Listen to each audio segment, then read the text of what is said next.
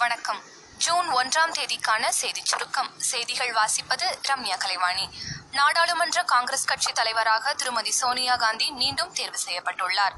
தமிழக அரசின் திருமண நிதியுதவி பெற ஆண்டு வருமான உச்சவரம்பு இருபத்தி நான்காயிரம் ரூபாயில் இருந்து எழுபத்தி இரண்டாயிரம் ரூபாயாக உயர்த்தப்பட்டுள்ளது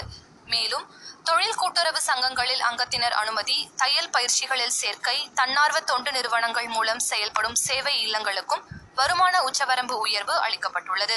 இதேபோல் மூன்றாம் பாலினத்தவர் நலத்திட்ட உதவி வழங்கும் திட்டத்துக்கும் வருமான உச்சவரம்பு ரூபாய் எழுபத்தி இரண்டாயிரமாக உயர்த்தப்பட்டுள்ளது என தமிழக அரசு அறிவித்துள்ளது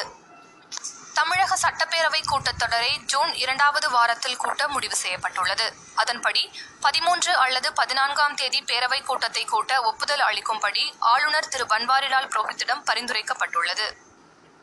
தமிழகத்தில் திட்டப்படி நாளை மறுநாள் பள்ளிகள் திறக்கப்படும் என்று பள்ளிக்கல்வித்துறை அமைச்சர் திரு செங்கோட்டையன் தெரிவித்துள்ளார்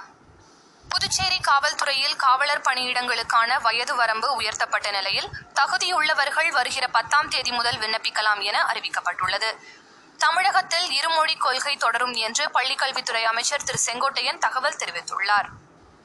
தேசிய தரவரிசையில் இரண்டு ஆண்டுகளுக்கு முன்பு நாற்பத்தி ஓராவது இடத்தில் இருந்த சென்னை பல்கலைக்கழகம் தற்போது முதல் இருபது இடங்களுக்குள் முன்னேறியிருப்பதாக துணைவேந்தர் திரு துரைசாமி தெரிவித்துள்ளார் திருவாரூர் காரைக்குடி இடையே பத்து ஆண்டுகளுக்கு பிறகு மீண்டும் ரயில் சேவை இன்று துவங்கியது கம்பம் பகுதிகளில் விளையும் கருப்பு பன்னீர் திராட்சை விலை உயர்வால் விவசாயிகள் மகிழ்ச்சி அடைந்துள்ளனர்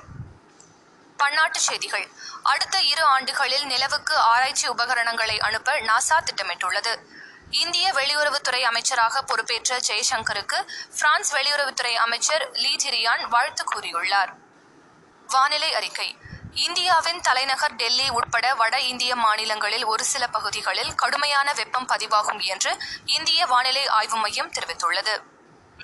விளையாட்டுச் செய்திகள் உலகக்கோப்பை கிரிக்கெட் போட்டியில் இலங்கை அணிக்கு எதிரான ஆட்டத்தில் டாஸை வென்ற நியூசிலாந்து அணி பந்துவீச்சை தேர்வு செய்து விளையாடி வருகிறது